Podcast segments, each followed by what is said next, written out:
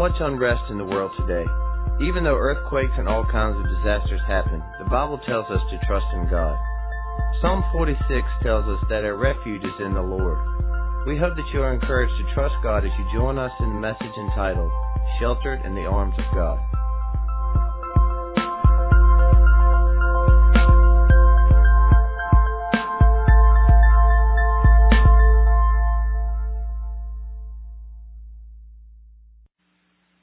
Psalms 46 verse 1. Well, first of all, let's just read the caption of this. Is the chief musician for the sons of Korah, a song upon Alamoth. Alamoth means or concerning the virgins. So this was a, let me just say first of all, we don't know who wrote the book of Psalms chapter 46. Some theologians uh, credit it to Isaiah. Um, possibly David. Nobody really knows. I mean, it doesn't have an author's signature, but we know that the psalm was given to the sons of Korah. They sang it as a song, and it was directed to the virgins. And um, nobody really knew what virgins or group of virgins it was referring to. I believe that uh, we can probably identify them today, and that's what I'm going to attempt to do. Uh, verse 1, it says, God is our refuge and strength, a very present help in trouble. How many of you have quoted that and heard it recited before? God is a present help in time of trouble. Well, let's read the rest of it in the context that it was written. Therefore, will not we fear, though the earth be removed, though the mountains be carried into the midst of the sea, though the waters thereof roar and be troubled, though the mountains shake with the swelling thereof. Selah. The word Selah means stop and ponder and meditate on what you've just heard or what you just read. Verse 4 says, There is a river, the stream whereof shall make glad the city of God, the holy place of the tabernacle of the Most High. God is in the midst of her. She shall not be moved. God shall help her. And that right early. The heathen raged, the kingdoms were moved. He uttered his voice, the earth melted. The Lord of hosts is with us. The God of Jacob is our refuge. Selah. Verse 8, Come, behold the works of the Lord.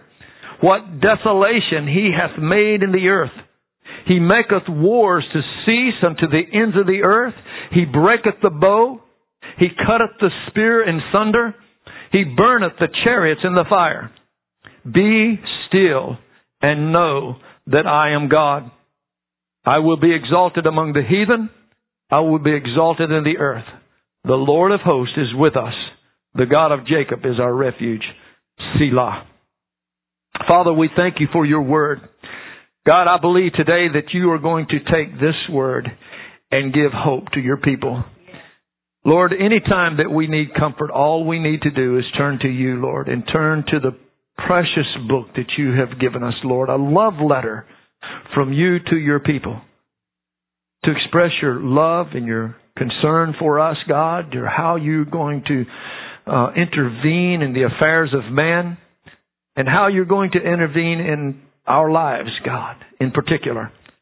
So, Lord, I just ask that you just open your word to, to, the body of Christ this morning. God, I pray for the anointing to come that, God, we would have revelation and insight into what you're saying and why you're saying it and how it applies to us today.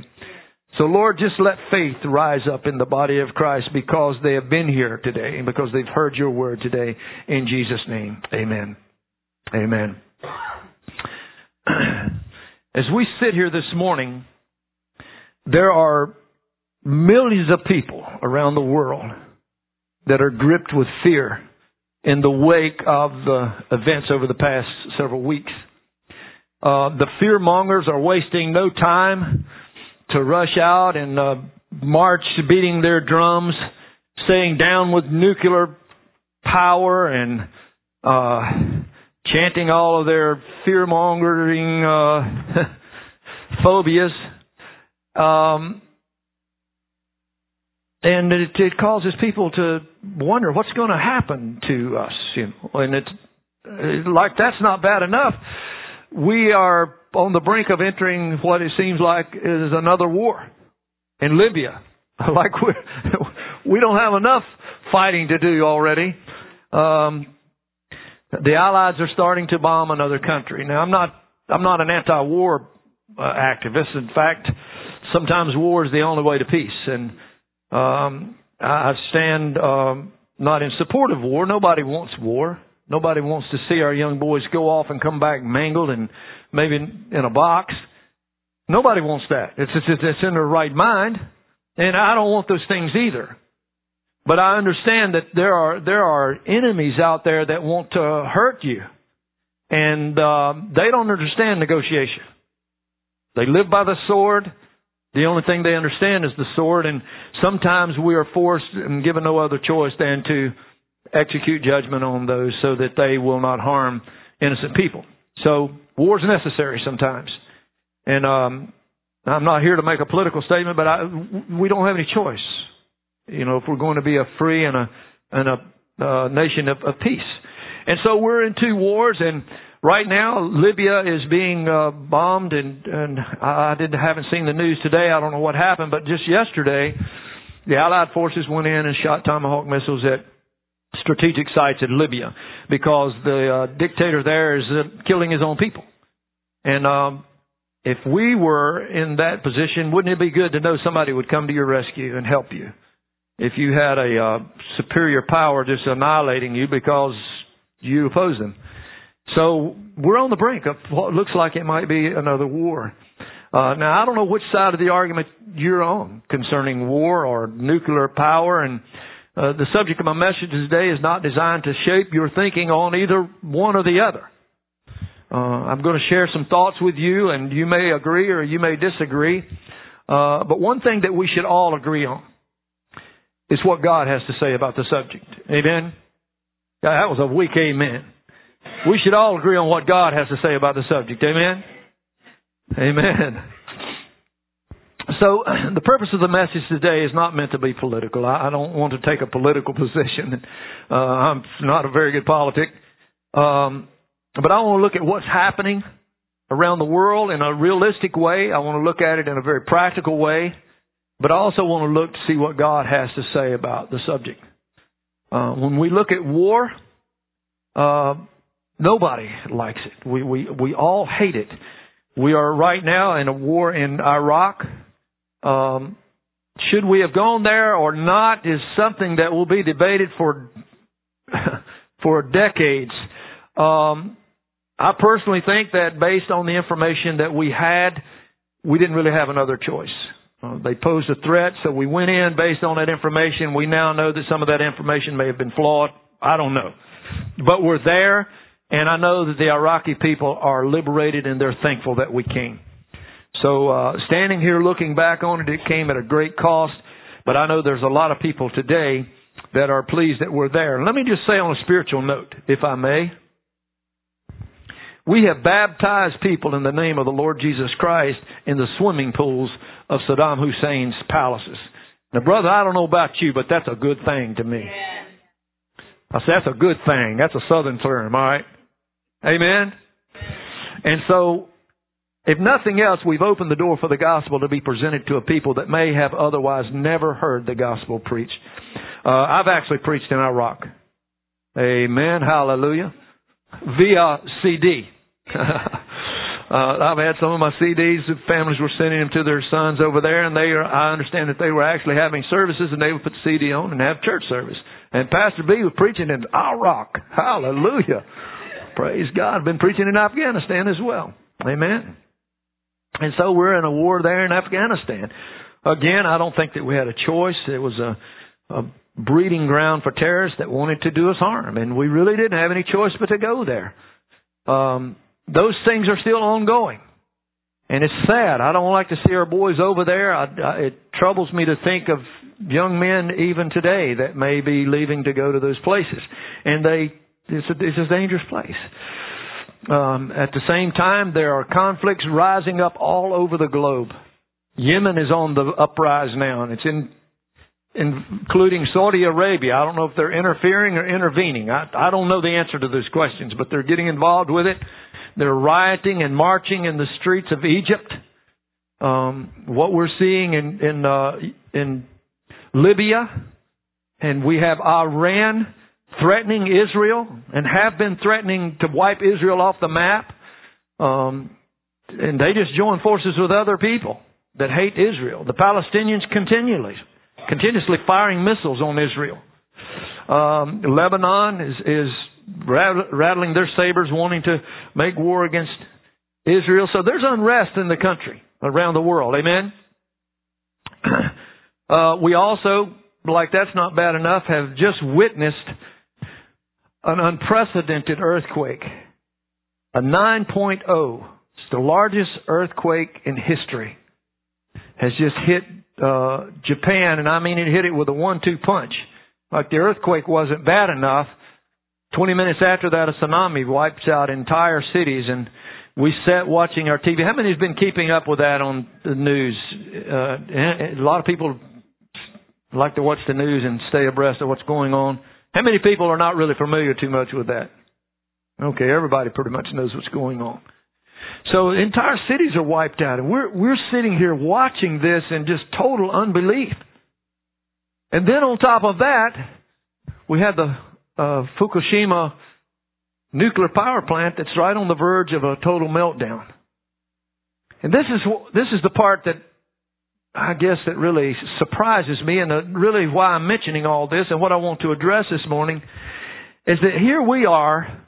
I don't know the exact geographical distance, but I think they said that California is 9,000 miles from Japan. We're another, what, 3,000 miles from California? Is that about right? Amen. So that's what, 9, 10, 11, 12. If my math is right, we're 12,000 miles from this event. Uh, but yet people are running in panic. They're going to the store and buying all kinds of iodine tablets, thinking, "Oh, we got to protect ourselves. Ooh, this big invisible monster's coming to get me." And people are living in fear. And so, I just thought I would take a minute to show you what little bit I do know about the nuclear industry, just to kind of calm your fears a little bit. All right, so let's look at this first of all from just a practical standpoint.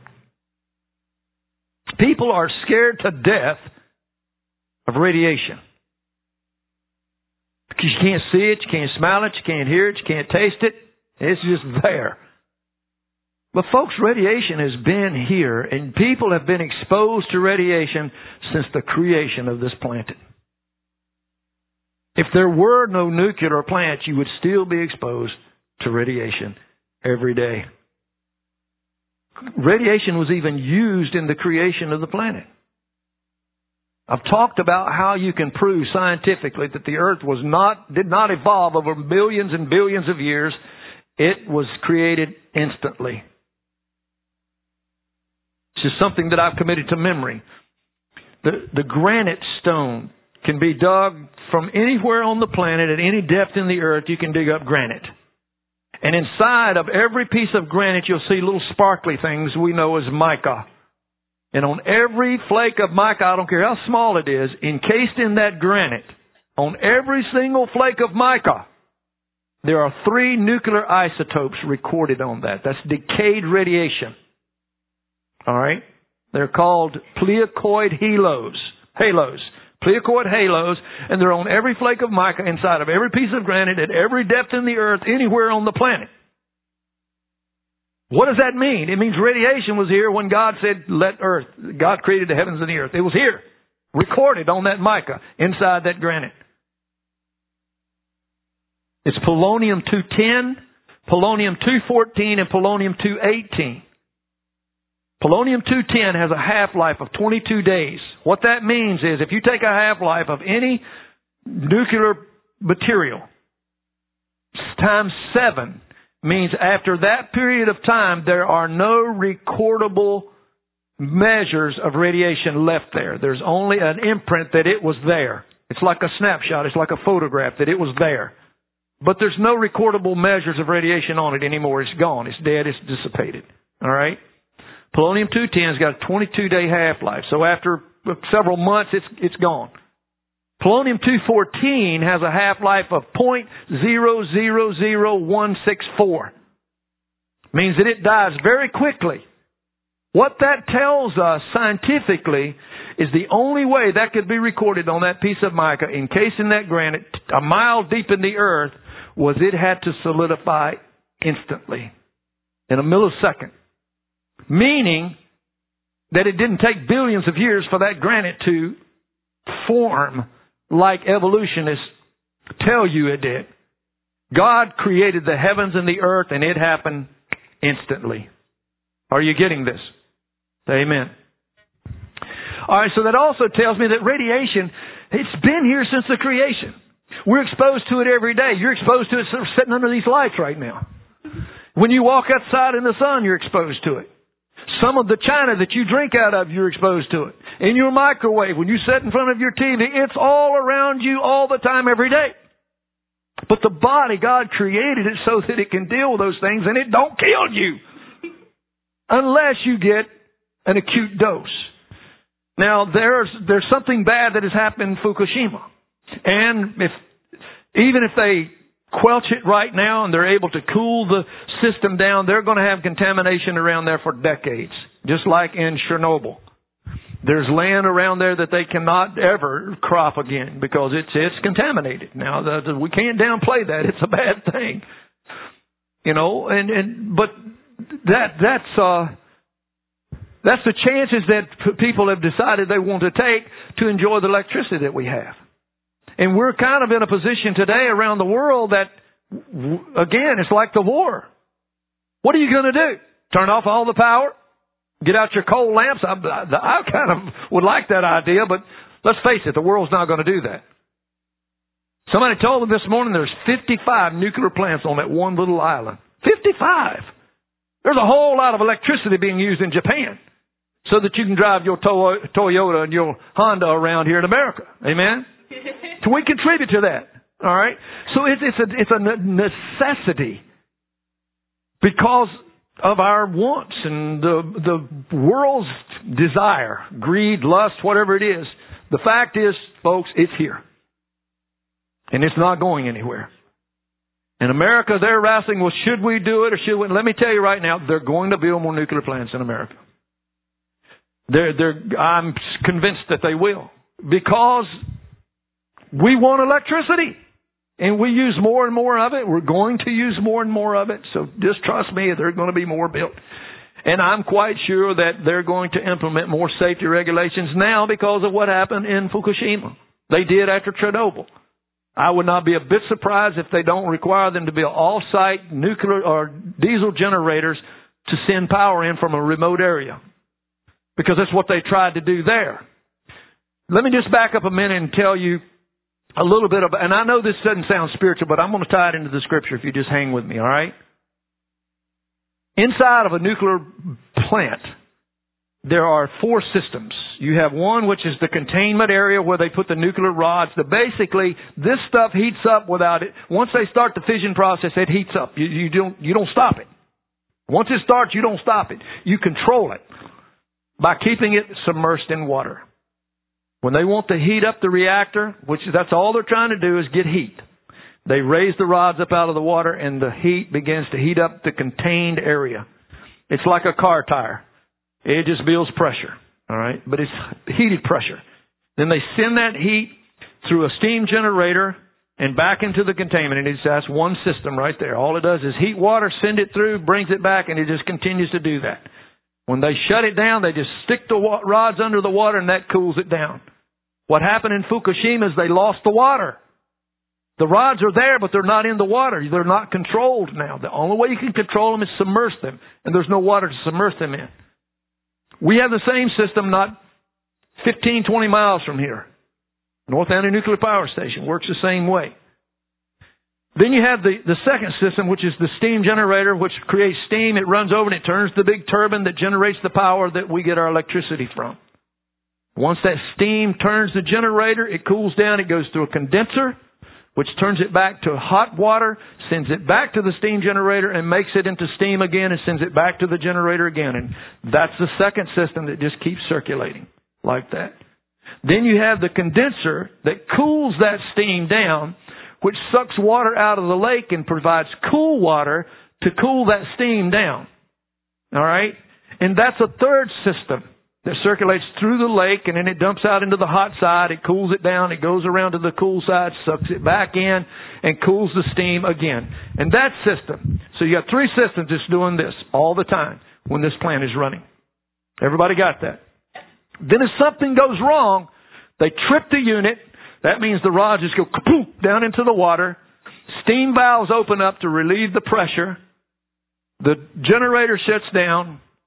The condenser's no longer running. It's not needed. The steam's not going through it anymore.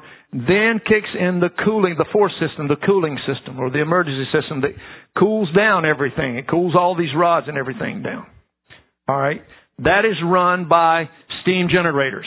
If the unit trips, you hear them, they'll start up and start running to provide power to the plant because the plant's not making power anymore. So that they can control everything and keep everything cool and shut it down safely. What happened in Fukushima was the earthquake tripped the unit, everything starts to cool, and the tsunami hits it and just kills everything. Now they've got no backup system, and the water that needs to be provided around the rods is not being provided anymore. And so the water finally dissipates, uh, so they bring in fire trucks and anything they can to try to get water on these rods to keep them submerged. And they're still fighting that battle today. People are probably risking their lives to try to save other people. All right. Now those things can be scary. All right. Nuclear power's been around a long time. You've had three different incidents that's been really on a catastrophic level. Three Mile Island, which was a, a near meltdown. They, and that's another story I'm not going to go into, but um, Chernobyl, they just they tried to overpower the unit and it got away from them. It melted it down. They they didn't have a containment building. they just had the reactor just sitting there. You know, at least we got a containment building. I mean, concrete that's massive. It's thick. It's got rebar this big around in it to contain the containment. And if I could just set your mind at ease, I've worked at the nuclear plant. I worked there for five years as a maintenance person. We got an operator that's here this morning. He can tell you all these things. I helped build the McGuire Nuclear Power Station at Duke Power in Denver, North Carolina. I'm not afraid of this thing. They have backup systems for backup systems. We've got steam generators out there. We got a steam generator to back up the steam generator. I mean, not steam generator, a diesel generator to provide power and a diesel generator to back that up. And I won't be surprised if they don't make them put another one off site to back up the one that backs up the other one. So they do all these things to keep us safe. Everybody's got that. Amen? All right. I hope that's helped you just a little bit to understand that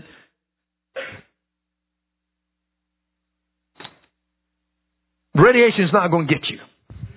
All right. If I can just tell you something, radiation is not going to come and get you. And you say, well, what happened if North Anna had an event like Chernobyl or like Fukushima? What would we do? Well, I don't know about you, but I'm moving to Arizona.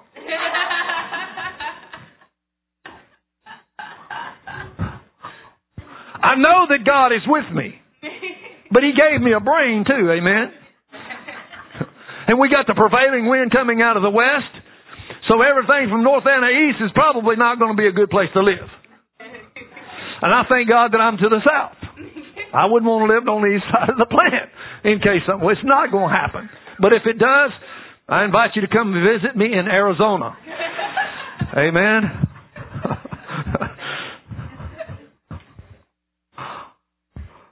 the thing that I want us to look at this morning is it's all right to see something that is a potential risk and prepare yourself for it. There's, there's absolutely nothing wrong with that. In fact, the scripture says a prudent man sees evil coming and he prepares himself. So there's nothing wrong with being aware of these things and having uh, uh, plans and backup plans to respond to events like that. That's a good thing. But to live in fear of these things and to make something bigger than it is is a lack of faith in God. It's just a lack of trust that God is, He's in control of my life.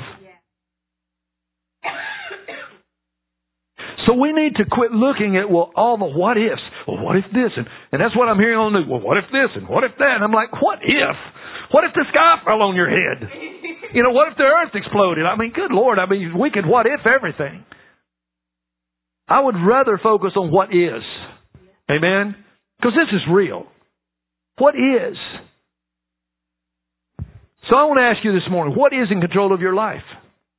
Is fear of what might be in control of your life? Because there's a lot of people in America today, that's the way they're living right now. They are in fear of what might be. And people that have knowledge about these things are trying to tell them, look, by the time this radiation plume, it's not even a cloud, it's just, it's the, I don't even know that it's material. It's just radiation released into the atmosphere. It has a half-life. Besides that, it's like dropping a, pouring out a 20 ounce soda pop in the James River. What is it going to be like by the time it reaches the ocean? You won't even be able to find a drop of it. The parts per million will be so small you won't even be able to detect it. And that's what they're trying to tell people. Look, it's, by the time it travels 9,000 miles in the atmosphere, you won't even hardly be able, you, you will be able to detect it. Don't, don't let me mislead you. There's going to be readings of it here. In fact, I heard one, one physics, uh, uh, physics expert say that we all have a piece of Chernobyl in, in us. Because some of that actually settled on uh, stuff in America and we ate it. But folks, it probably pales in comparison to what you've already got inside of you from natural radiation. It's always been here. And so it's nothing to fear from what I understand about it. And if somebody knows more about it than I do, I please inform me. But you, you say, well, Pastor, are you afraid? Absolutely not. I'm not afraid of this stuff. With all the changing events happening around the world, let me just tell you what is. All right? Look at verse 1 of chapter 46. God is. Yeah. God is. Say that with me. God is. It's not what might be, it's what is.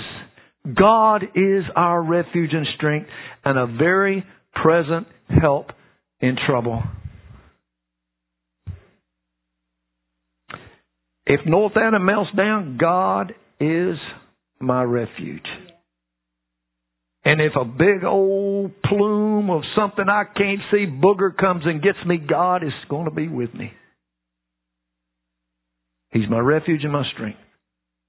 And He'll be there to help me in times of trouble. If the whole thing melts down, He's still going to be with me.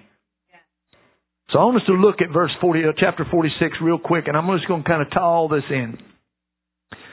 I believe that chapter 46 in the book of Psalms is actually a prophecy of things that are happening, things that are going to happen in the future. Now, when we look at the book of Psalms, we typically think of it as a book of songs and poems, praises and worship to God. But in the book, Evidence That Demand a Verdict by Josh McDowell, he cites 60 different prophecies of the coming of Christ. 30 of those prophecies are found in the book of Psalms. Psalms is a book that has prophecy in it. And I believe that uh, Psalms 46 is one of those prophecies. Verse 1 through 3, I believe is dealing with what is happening right now. He's telling the sons of Korah, sing these songs concerning the virgin. Everybody look this way. Who is the virgin? Folks, you are the bride of Christ. And let me tell you something. When he shows up for his bride, you better be a virgin. Are you hearing me? I wonder in Matthew chapter 24 is actually a book concerning the end times. And in there he says, Woe unto them that give suck in those days. And I've wondered about that. Why would it be more? Tr- is it because they have children and they're going to be sad because of what happens to the child? I think it's speaking spiritually and metaphorically. If a person, if if if the bridegroom shows up to get his bride and she's got a baby, guess what? He's not going to be happy with that. And I don't know if that's the meaning or not, but it, whether it is or not, we are still the bride of Christ. And I believe that this is a prophecy concerning the virgin or the bride of Christ, uh, as well as the nation of Israel, which was all going to be a part of the bride, the wedding feast, I believe. And I could be wrong. But let's look at verses 1 through 3, and you just kind of decide for yourself. God is our refuge and strength, a very present help in time of trouble. Therefore, will we not fear though the earth be removed? Does that sound familiar? Though the mountains be carried in the midst of the sea, though the waters thereof roar and be troubled, and though the mountains shake with the swelling thereof. Now, church, I don't know about you, but that sounds like an earthquake and a tsunami to me. Because a mountain is nothing but a heap of landmass. And the landmass that is in the sea, the platelets move. They fall into the sea. And because of that, it causes the swelling of the sea, which troubles the mountains that's sticking up out of the sea. That is exactly what has happened in the tsunamis that we have just had in the last decade, two big ones. A mountain in the sea or the, a landmass in the sea moved and shifted. It troubled the sea, caused it to swell, and caused it to trouble the mountains or the landmass that's sticking out of the sea. But what does he say in that? Even though the mountains are going to swell the sea, they're going to wash out entire cities, they're going to shut down nuclear plants. God is my refuge and my strength. Yes. He is a present help in trouble. Yes. I believe David is prophesying something that's going to happen. He's like, look, God is still your refuge. Yes.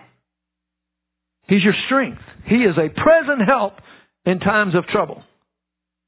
Do not fear, he says. Do not fear. You say, but oh, what about the meltdown, the panic?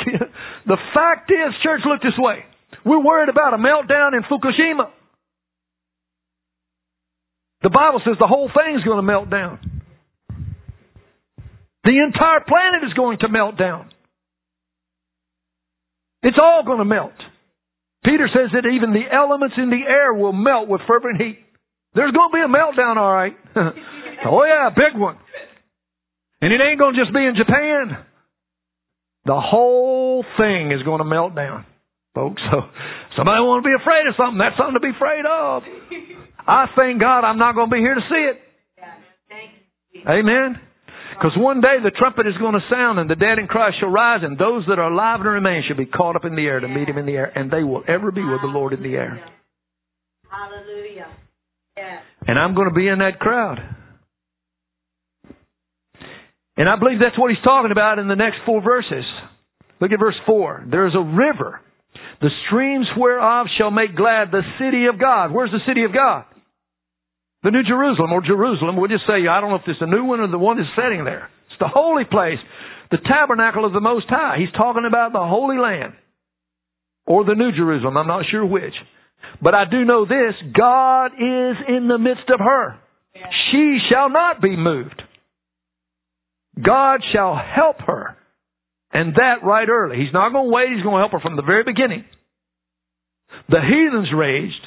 The kingdoms were moved. He uttered his voice. The earth melted. The Lord of hosts is with us. The God of Jacob is our refuge. Selah. What is that telling me? There's coming a time that God is going to judge this whole planet. The whole thing is going to melt. The heathens are going to rage. God is going to judge them because of it. He's going to melt the whole thing, but it doesn't matter to those that are in Christ Jesus. I believe it's talking about the tribulation saints. I may be wrong. You can correct me if I'm wrong. But I believe it's talking specifically about those who will be uh, in Christ Jesus in the tribulation. They're going to be safe with God in the city. Everything else will be moved. He says it will not be moved. Because God is going to be there in their midst. She's got to be in the midst of her. He shall help her. The Lord of hosts is with her. The God of Jacob is our refuge. Then the last thing I see in the end of that chapter is the, the events that follow that, the millennial event. The millennial just means the 1,000 year reign of Christ when he will come and set up his kingdom here on the earth. And the saints of God, that's you, will rule and reign with him. I don't know what he's going to put me in charge of. It might be Louisa County. It might be the state of Virginia. I don't know what he's going to put me in charge of, but I know that I will rule and reign with him because his scripture tells me that I will. A lot of that, I believe, depends on how faithful you are serving him now. There will be different levels of reward, gifts given unto men. But he's speaking, I believe, of the millennial reign. Because he says in verse 8, Come, behold the works of the Lord, what desolation he hath made in the earth. Folks, this has never happened in history. This has to be prophetic. Something in the future. He says, Come and see. Proverbs, I mean, Psalms chapter 91, verse 8 through 10 tells me this. Only with thine eyes shalt thou behold and see the reward of the wicked, because thou hast made the Lord, which is my refuge, even the Most High, thy habitation. There shall no evil befall thee, neither shall any plague come nigh thy dwelling. What is he telling me? What's getting ready to come on the earth? I want you to come up here with me and I'm going to show you this because only with your eyes shall you behold what happens to the wicked. And I want you to come and see the desolation that God has made in the earth. Verse 9 says, He maketh wars to cease. That's never happened. Unto the end of the earth, He breaks the bows, He cuts the spear in sunder, He burns the chariots in fire. And at that point, the whole earth, I believe, will be still and know that He is God. He will be exalted among the heathen. He will be exalted in all the earth. The Lord of hosts is with us. The God of Jacob is our refuge. Folks, when we read Psalms 46, it should give us a peace to know that no matter what comes, God is a present help in times of trouble. So if there's a big old ugly booger coming across the Pacific Ocean to America to get me, I really don't care. I don't. More and more I realize, you know what? Well, what about people that were Christians there that died? did, did you do them a favor? Yeah. Why do Christians fear death? Paul said, brother, that's a reward for me. That's right. It's better on the other side of death for me, he says. Yeah. We shouldn't fear death. Now, I'm not too crazy about how it comes. I'd like for it to be, and I'd like to go to sleep and then just wake up with Jesus, you know. That's what I'm praying for. God, just let me go to sleep and wake up and see your face. You know, I don't want to hurt and suffer. Nobody does. But come what may, we need to understand that God is with us. He said it over and over and over. And I believe in three different things. What's happening now, what's getting ready to happen, and what's going to happen in the end. All three places he says, I'm with you, I'm your refuge, I'm your strength, don't be afraid. Yeah. Throughout the scripture he tells us, fear not, let not your heart be troubled. Amen? Yeah. So while the world trembles in fear, you don't have to be afraid. You're sheltered in the arms of God. That's what I titled the message today. You're sheltered in the arms of God. You're sheltered in His arms. You know, my dad wasn't a real big man. I don't know that he was really a strong man. But when I was a little boy and he was holding me in his arms, I didn't think there was anything on earth could touch me. Safest place I can remember as a child is when your dad's holding you. How many of you is like my dad can beat up your daddy? Huh? And your daddy might have been a puny little nothing. Could have nobody could anybody could have whipped him, but not in your mind. Uh-uh. My daddy beat your daddy up. All right, boys, how many of you said that? Girls, how many of you said that? My daddy can beat your daddy up. And that may be true, it may not be true, but let me something, tell you something that is true. There's nobody stronger than my father. Right. And when I'm sheltered in his arms, there's nothing that can harm me. And he's telling us that over and over and over again. Yeah. So wars, tsunamis, earthquakes, meltdowns, don't live in fear of what might be. Let's live in the hope of what is. Amen? Yeah. Finally, he says in Matthew 24, I'm going to read this and I'm going to close. Hunter, why don't you guys go ahead and make your way up here? Nathan, I'm going to borrow your guitar if you want to just hang up right there. When I get through, you can come up. Matthew 24, verse 3, it says, And as he sat upon the Mount of Olives, the disciples came unto him privately, saying, Tell us, when shall these things be? And what shall, what shall be the signs of thy coming and the end of the world? And Jesus answered and said unto them, Take heed that no man deceive you. For many shall come in my name, saying, I am Christ, and shall deceive many. And you shall hear of wars and rumors of wars. Boy, that sounds familiar. More and more we're hearing that. But what does the next line say? Read it with me. See that ye be not troubled. He says it throughout all of his words. See that ye be not troubled. For all these things must come to pass, but the end is not yet. For nation shall rise against nation, kingdom against kingdom, and there shall be famine and pestilence and earthquakes in divers places. Don't be troubled. Don't be troubled. Church, I came today hopefully to just to give you faith and hope. Because I, I, I look at this, I'm like, man, people are just living in such terror and fear today. And we just need to put our trust in God. Amen?